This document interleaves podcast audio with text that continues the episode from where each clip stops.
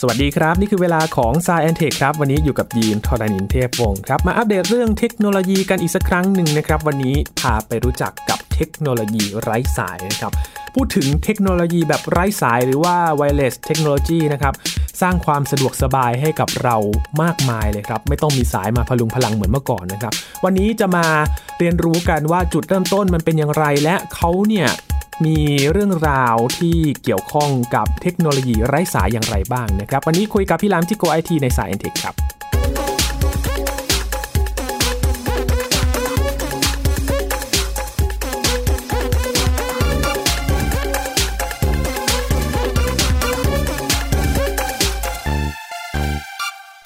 เทคโนโลยีไร้สายนะครับ ถือว่ามาช่วยชีวิตเราได้อย่างมากเลยนะครับ ถ้าไม่มีป่านนี้นี่เราคงต้องถือโทรศัพท์สายพันพลุงพลังกันแน่นอนนะครับ แม้แต่เมาส์นะครับที่มาคู่กับคอมพิวเตอร์เนี่ยมาควบคุมเนี่ยบางคนใช้เมาส์ไร้สายกันแล้ว โอ้โหสะดวกสบายมากเลย จนถึงปัจจุบันนี้ครับ สิ่งไร้สายที่รู้สึกว้าวมากนะครับก็คือหูฟังไร้สายครับ โอ้โห ไม่ต้องมีปัญหาเรื่องของสายไฟ สายหูฟังพันคอกันอีกต่อไปนะครับ มีเรื่องของ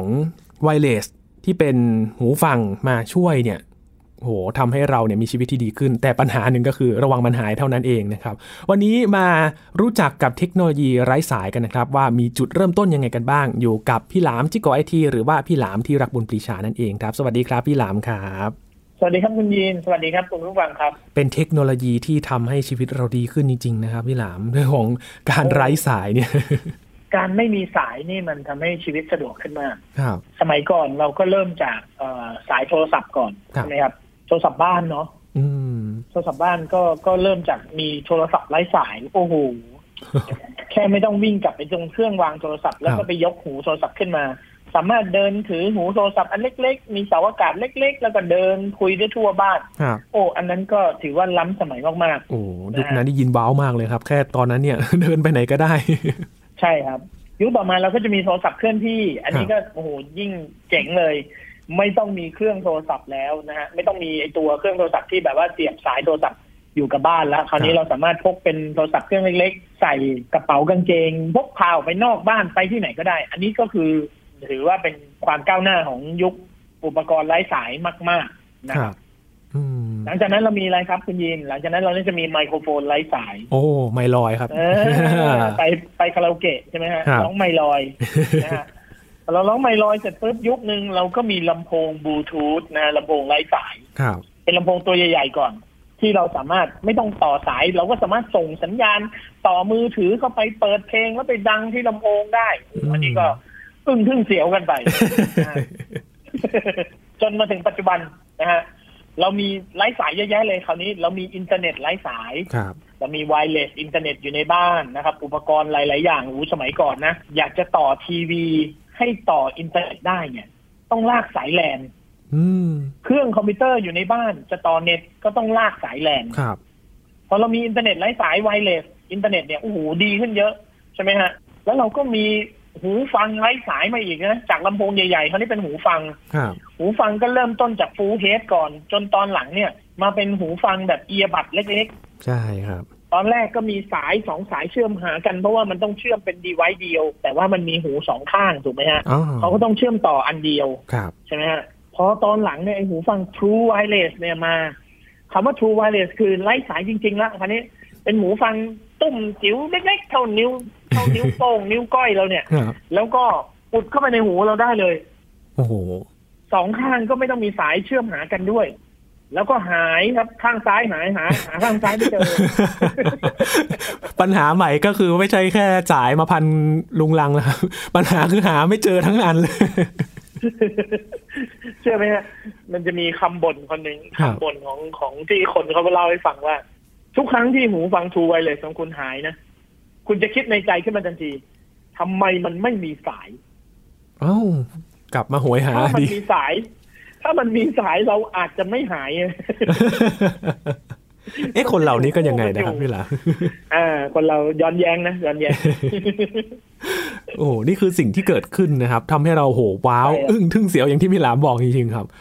ทีนี้ ใช่ครับ สิ่งที่มันเกิดขึ้นก็คือเทคโนโลยีนะครับ มันเริ่มมาจากอะไรครับทำไมถึงทำให้เรามีชีวิตไร้สายจนถึงทุกวันนี้ครับพี่หลาม ส่วนหนึ่งนะฮะเอ่อเราต้องแบ่งเทคโนโลยีไร้สายออกเป็นสองส่วน ครับ นะฮะเทคโนโลยีแรกเราจะเรียกว่าเอ่อสามส่วนดีกว่า ครับ ผมเรียกอย่างนี้สามส่วน เทคโนโลยีที่อยู่ในโทรศัพท์มือถือเนี่ยเขาเรียกว่าว่าไวเลสเซลูล่าระบบคลื่นความถี่เซลูล่า ครับ อันนี้มันส่งได้ระยะไกลมาก ๆ เป็นสิบกิโลเป็นหลายๆสิบกิโลนะฮะ อืม เสาโทรศัพท์ต้นหนึ่งสมัยก่อนนะฮะระบบแปดร้อยเก้าร้อยเมกะเฮิรตซ์เนี่ยเสาหนึ่งต้นให้บริการพื้นที่ได้ประมาณสี่สิบตารางกิโลเมตร อืม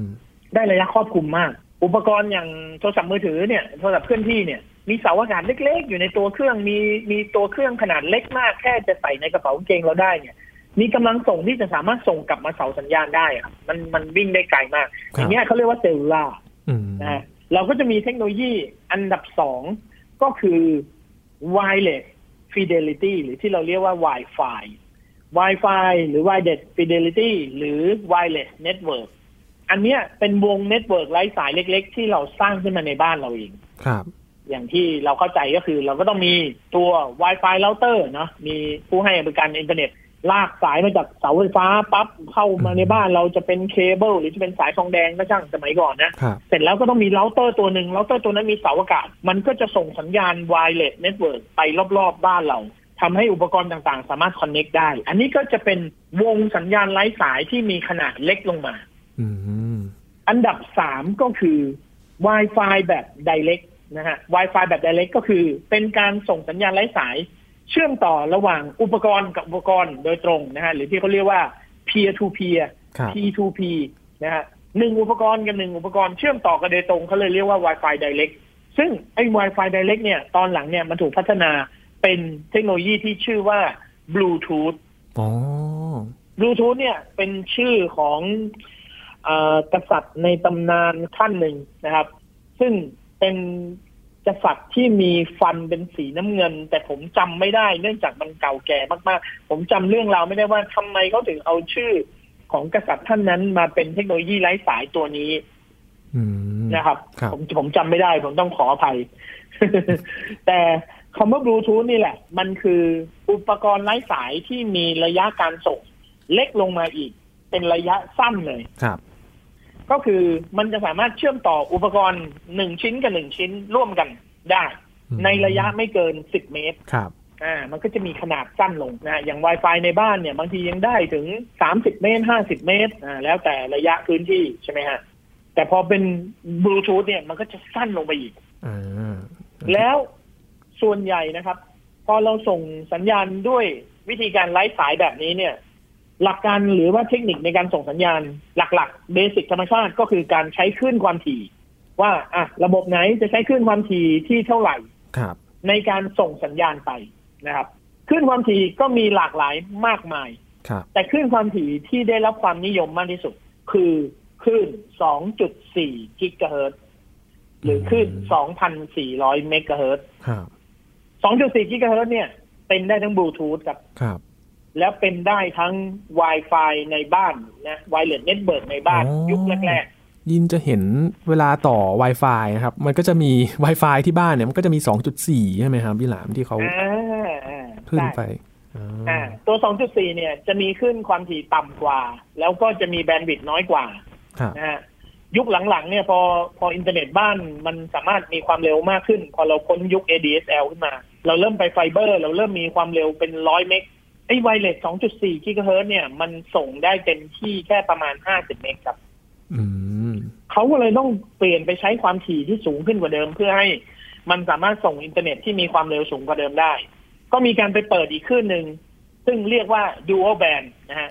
จาก 2.4 มี 5 กิกะเฮิรตซ์เพิ่มขึ้นมาเป็นคลื่นความถี่สูงคลื่นความถี่สูงตัวนี้ก็สามารถทำความเร็วได้เป็นระดับพันเมกเลย ครับอืม นะฮะ ก็ทุกวันนี้เราจึงใช้ไวเลสในบ้าน มี 2 ความถี่ ครับ ก็คือ 2.4 กิกะเฮิรตซ์กับ 5 กิกะเฮิรตซ์เวลาคุณยีนเซิร์ชเข้าไปใน Wi-Fi ครับ จะเห็น Wi-Fi ถ้าบ้านไหนเป็นมีอินเทอร์เน็ตไร้สายที่มี 2 ความถี่ ครับ คือเราเตอร์สามารถปล่อยสองความถี่ได้ใช่ไหมฮะ เราก็จะเห็นชื่อเดียวกันแล้วอันหนึงลงท้ายด้วยสองจุดสี่อีกอันหนึงลงท้ายด้วยห้ากิก อ่า ห้าจีอ่า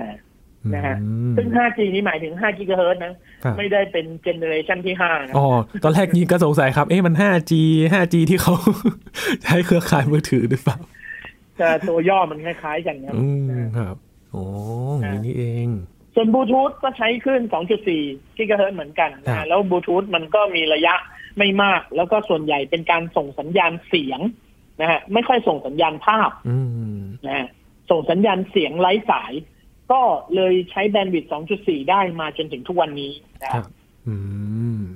นี่ก็คือแบ่งตามที่เราใช้กันอยู่ทุกวันนี้ก็จะมีคลื่นความถี่ที่ พอมันแยกมาเนี่ย เพื่อลดการซ้ำซ้อนกันใช่ไหมครับ พี่หลาม ส่วนหนึ่งครับ ส่วนหนึ่งคือคือขึ้นความถี่ต่ำข้อดีคือมันยิงได้ไกล อืม ขึ้นความถี่สูง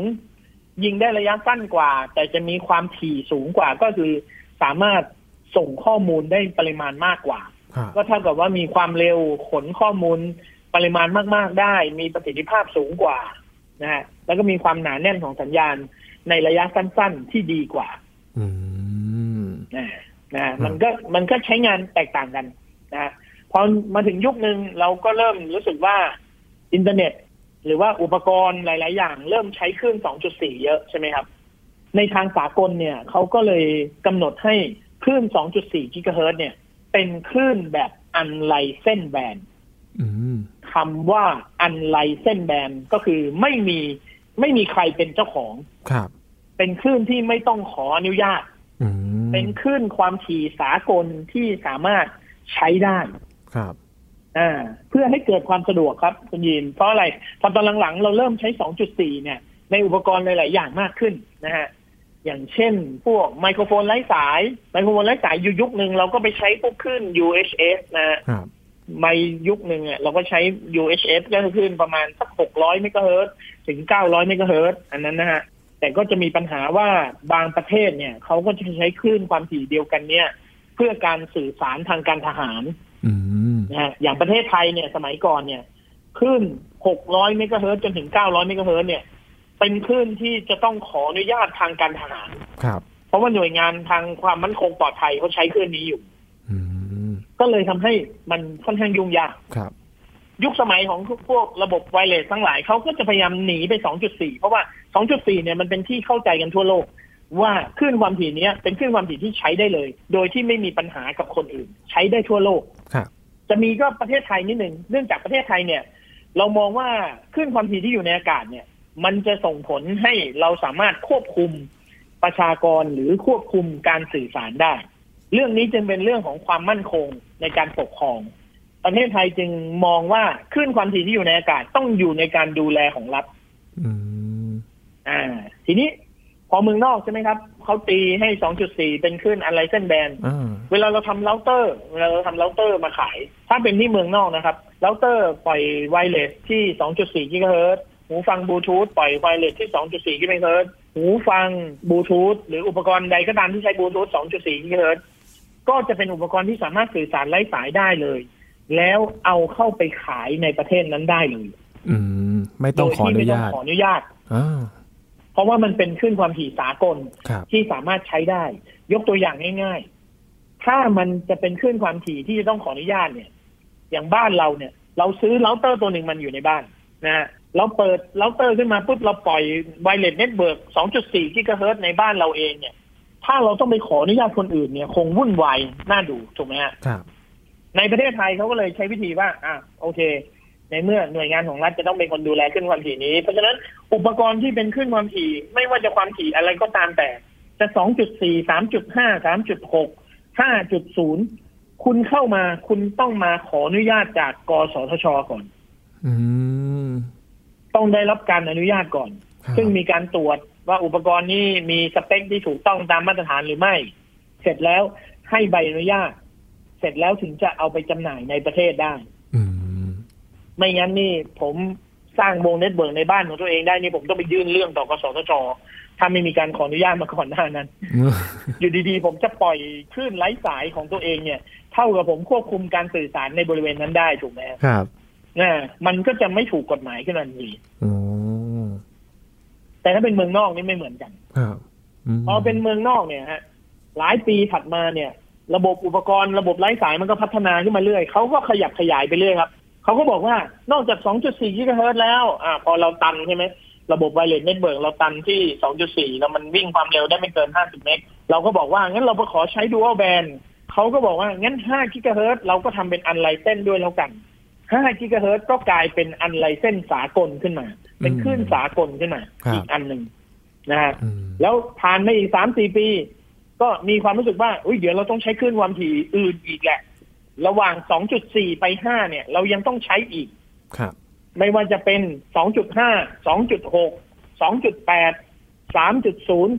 3.2 3.5 ขึ้นพวกนี้ต้องใช้หมดเลย เขาก็เลยบัญญัติใหม่ครับ ตอนนี้ขึ้นความถี่สากลนะฮะเขาบอกว่าตั้งแต่ 2.4 กิกะเฮิรตซ์ไปจนถึง 6 กิกะเฮิรตซ์เป็น อือฮึ คลื่นความถี่สากลครับ อืม แต่ แต่ ใช้กับบ้านเราไม่ได้ โอ้ บ้านเราบอกว่าไม่ได้ครับ เพ ครั ราะ บ ว่าคลื่นความถี่ตั้งแต่ 2.4 ถึง 6 กิกะเฮิรตซ์เนี่ย หน่วยงานราชการของไทยก็เอาไปใช้ให้สัมปทานคนนู้นคนนี้ ม เพื่อเป็นผลประโยชน์ของรัฐไป ใช่ไหมครับอย่างตอน 5G เนี่ย 5G เขาก็มีการระบุว่า เราจะใช้คลื่นกลางของ 5G เนี่ยที่เป็น middle band นะฮะ ครับ ที่ 3,500 เมกะเฮิรตซ์หรือ 3.5 กิก ก็มีการตกลงกันทั่วโลกออกมาเป็นสแตนดาร์ด 5G ว่า 3,500 เมกะเฮิรตซ์ ครับ ประเทศไทย 3,500 เมกะเฮิรตซ์อยู่ที่ไทยคมครับ โอ้ ไทยคมเช่าสัมปทานกับรัฐบาลไทย กับผ่านทางกสทช ครับ ทำสัญญากันอยู่ 15 ปี อืม ผมก็เลยงงว่า เอ๊ะ แล้วทำไม แล้วเราจะเอา 3,500 มาใช้ได้ยังไง ครับ โชคดีมาก สัญญาหมดปีนี้ครับ อ๋อปีนี้ 2,564 ครับ 5G มาถึงประเทศไทยพอดี จริง ๆ มาถึงก่อนตั้งแต่ปีที่แล้ว แต่เรายังใช้ 3,500 ไม่ได้ อืม กสทชก็เลยต้องต้องไปดูสเปคของ 5G ว่า เอ๊ะ นอกจาก 3,500 คุณใช้ความถี่ย่านอื่นใกล้เคียงได้ไหม ไม่งั้นประเทศไทยก็ไม่สามารถประมูลระบบ 5G ได้สักทีใช่ไหมฮะ ทางผู้ให้บริการก็มีความพร้อม เทคโนโลยีก็มีความพร้อมแล้ว โลกกำลังจะหมุนไป 5G แล้ว ครับ ประเทศไทยก็ไม่อยากจะตกยุคของ 5G เราก็อยากจะไปเป็นประเทศต้นๆ หลังจากที่ 3G เราเป็นประเทศรองบวยมาแล้ว แต่ 4G เราดีนะ 4G เราเป็นประเทศที่ประมาณประมาณประเทศที่ 13ครับ ของ ครับ โลก อ่า ก็ถือว่าโอเคอยู่ อืม ทีนี้ 5G เนี่ยเราอยากติดท็อป 10 เลย อืม เขาก็เลยไปดูครับว่า 3,500 เนี่ยยังไทยคมยังใช้อยู่ อ้าวไม่ได้ เราไปใช้คลื่นอื่นแทนได้ไหมอ่าในสเปคของ 5G เนี่ยใช้ 2,600 เมกะเฮิรตซ์ได้ ครับ 2,600 เมกะเฮิรตซ์เนี่ยเป็นของอสมทครับ อืม เป็นของอสมทอยู่ อสมทก็เลยยกให้กสทช ยกขึ้นความถี่ให้ ยกสัมปทานให้ แล้วให้กสทช เนี่ยไปทำการจัดประมูลขึ้น 2,600 เมกะเฮิรตซ์เอามาทำ 5G ที่เราใช้อยู่ณเวลานี้ครับ อ๋อ ก็เลยเป็นคลื่น 5G แต่ถ้าเป็นเมืองนอกเนี่ยเขาไม่ต้องเลย เมืองนอกเขาสามารถทำอุปกรณ์ออกมา 3,500 เมกะเฮิรตซ์แล้วยิงสัญญาณออกมาได้เลย แค่ไปจดทะเบียนว่าเราจะทำให้บริการความถี่นี้เท่านั้นเอง อืม เพราะว่า 3,500 เมกะเฮิรตซ์มันเป็นคลื่นสากลอันไลเส้นอยู่แล้ว ครับอ๋อ ใช่ไหมฮะเมืองนอกนี่สะดวกมาก แต่เมืองไทยนี่ไม่ได้ต้องรอเดือนกันยานี้ ไทยคมหมดสัญญา แล้วถึงจะเอา 3,500 มาประมูลอีกทีหนึ่ง อืม ก็จะเป็น 5G อีกชุดหนึ่งที่จะเอาคลื่ ใช่ นมาใช้ แล้วต้อง ได้ ประมูลด้วยเห็นไหมต้องเอาเงินรายได้เข้ารัฐด้วยนะ อื ฮะ ม ไม่เหมือนคนอื่นเขานะ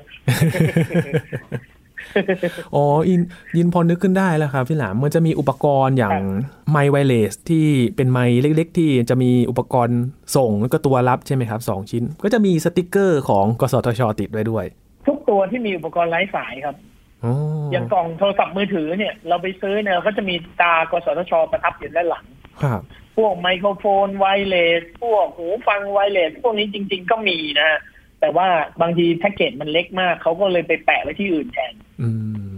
มีหมดเลยครับ อุปกรณ์ไร้สายนี่จะต้องมีใบอนุญาตผ่านกสทช เป็น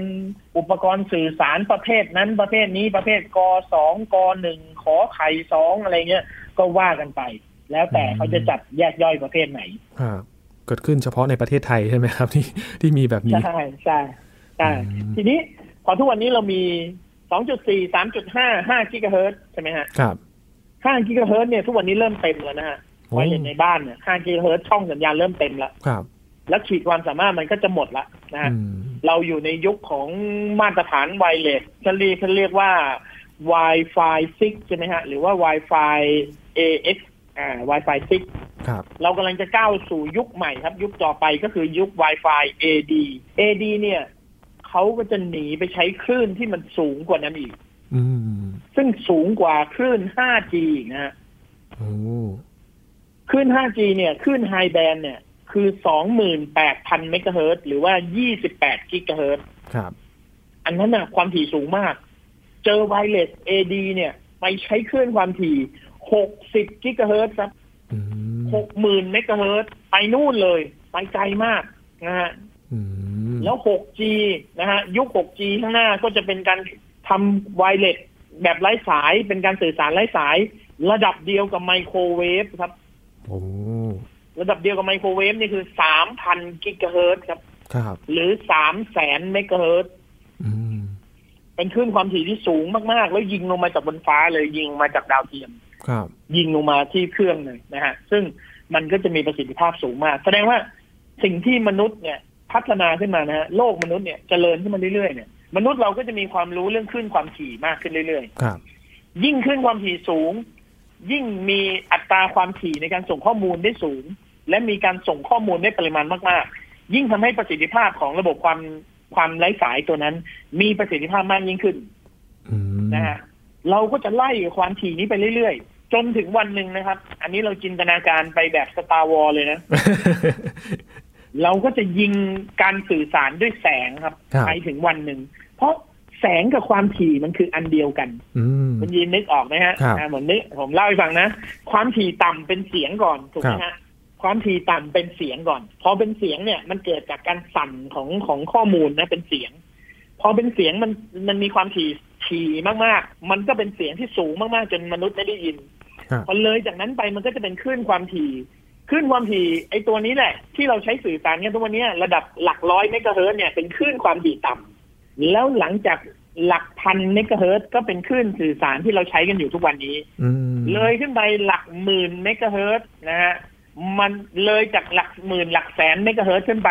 มันจะกลายเป็นคลื่นความร้อนครับ โอ้ พอเลยจากไมโครเวฟไปอ่ะมันจะเป็นอินฟราเรดอินฟราเรดก็คือแสงแล้วครับ จากอินฟราเรดไปเป็น UV จาก UV ไปเป็นแสงโอ้โหเป็นแสงเลเซอร์ เป็นอะไรไล่ขึ้นไปเรื่อยๆ เป็นความถี่สูงขึ้นไปเรื่อย ครับ ๆ นี่แหละคือวิวัฒนาการของมนุษย์ อืม ที่เรากำลังจะเข้าสู่ยุคแห่งแสงครับ โอ้ ในอีกสักประมาณไม่ใกล้มาก สักประมาณยี่สิบปีสามสิบปีข้างหน้า โอ้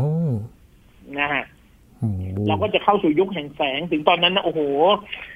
สมมติผมคุยกับคุณยีนใช่ไหมบอกได้ได้ได้เดี๋ยวผม เดี๋ยวผมจะส่งโปรเจกต์งานทั้งหมดนี่นะฮะ 43 เทราไบต์เดี๋ยวผม เป็นแสงเลเซอร์ไปให้คุณยีนเลย ผมยิงทะลุฝาบ้าน ผมยิงพุ่งไปหาคุณยีนเลยคุณยีนอยู่ที่ไหนก็ช่างยิงไปถึงตุ้มเข้าไปเลย สี่สิบสาม43เทราไบต์โอ้โห โอ้ยถึงตอนนั้นอาจจะน้อยมากเลย ครับอืม ใช่ไหมฮะ ครับ เออ โอ้ ถึงตอนนั้นเราเราอาจจะใช้บริการ Gmail ซึ่งมีพื้นที่สตอเรจให้ประมาณ 800 เพตาไบต์ โอ้โหโอ้ไม่อั้นเลยครับคือไม่รู้จะเอาไฟล์อะไรไปใส่แล้วครับไม่หลังเลย โอ้ยถึงตอนนั้นเราก็ดูหนัง 16K กันแล้วครับ โอ้โห บาดตาเลย นะครับ คมชัดแบบบาดตาเลย โอ้โหแสดงว่า พอฟังพอฟัง ครับ เรื่องของวิวัฒนาการไร้สายเนี่ย มัน อืม มันพอเราเล่าไปไกลๆมากๆเนี่ยมันสนุกนะเห็นไหม อืม คุณยินเห็นไหมมันสนุกดี มันก็จะได้เห็นว่า เออ จริง ๆ แล้วเนี่ย ได้ความรู้มาอีกเรื่องหนึ่ง ครับ คือผมมาศึกษาเรื่องคลื่นความถี่เนี่ย ครับ ศึกษาเรื่องเทคโนโลยีนะผมเนี่ยผมนี่ไม่ใช่นักวิทยาศาสตร์นะ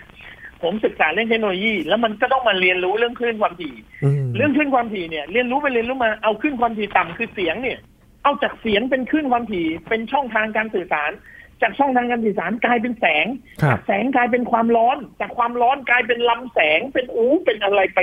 ทะลุปูโป่งเราเราไม่เคยรู้เรื่องพวกนี้มาก่อน อืม แต่พอเรารู้แล้วมันน่าทึ่งมาก ครับ ๆ แล้วเรารู้เลยว่า มนุษย์เราเนี่ย เป็นแค่สิ่งมีชีวิตด้อยพัฒนาอันหนึ่งเท่านั้นเองในจักรวาลเนี้ย อืม ถ้าเรารู้เรื่องแสงเลเซอร์ เราแสงความถี่ระดับบีมระดับที่มันสูงกว่านั้นอีกเนี่ย เราจะสื่อสารไปดาวดวงอื่น เราจะเดินทางอะไรได้ง่ายกว่านี้มากครับ โอ้โห ไอสิ่งที่เราจินตนาการในหนังไซไฟเนี่ย มันไม่ใช่เรื่องตลกเลย มันเป็นจริงได้หมดเลย อืม แล้วการที่เราเห็นอุปกรณ์ทุกวันนี้เนี่ย ก็กลายเป็นเป็นสิ่งธรรมดาไปเลย ถ้า ล ใน อง ถึงนึกภาพ ดูงาน คุณยิน อ่า ถ้าถ้าสมมติมนุษย์ต่างดาวมนุษย์ต่างดาวมาแล้วมามาโลกเรานะแล้วมาเจอเรานะแล้วมามาเห็นเราใช้หูฟังบลูทูธไร้สายนะครับ แล้วมนุษย์ต่างดาวถามว่าอยู่ใช้คลื่นอะไรในการส่งสัญญาณเสียง อืม พอเราบอกว่า 2.4กิกะเฮิรตซ์นะมนุษย์ต่างดาวตกใจช็อกตาย เลยครับ ทำไมใช้คลื่นต่ำขนาดนั้น เออ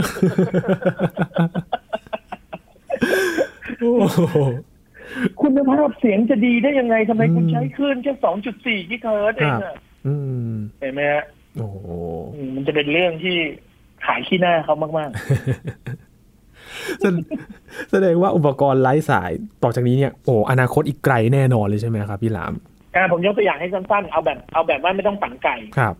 สเต็ปจากนี้ไปพอเราถึงยุคที่เราเลิกใช้ 2.4 เราใช้บลูทูธไม่ได้แล้วอะ ครับ เอาง่ายๆ ทุกวันนี้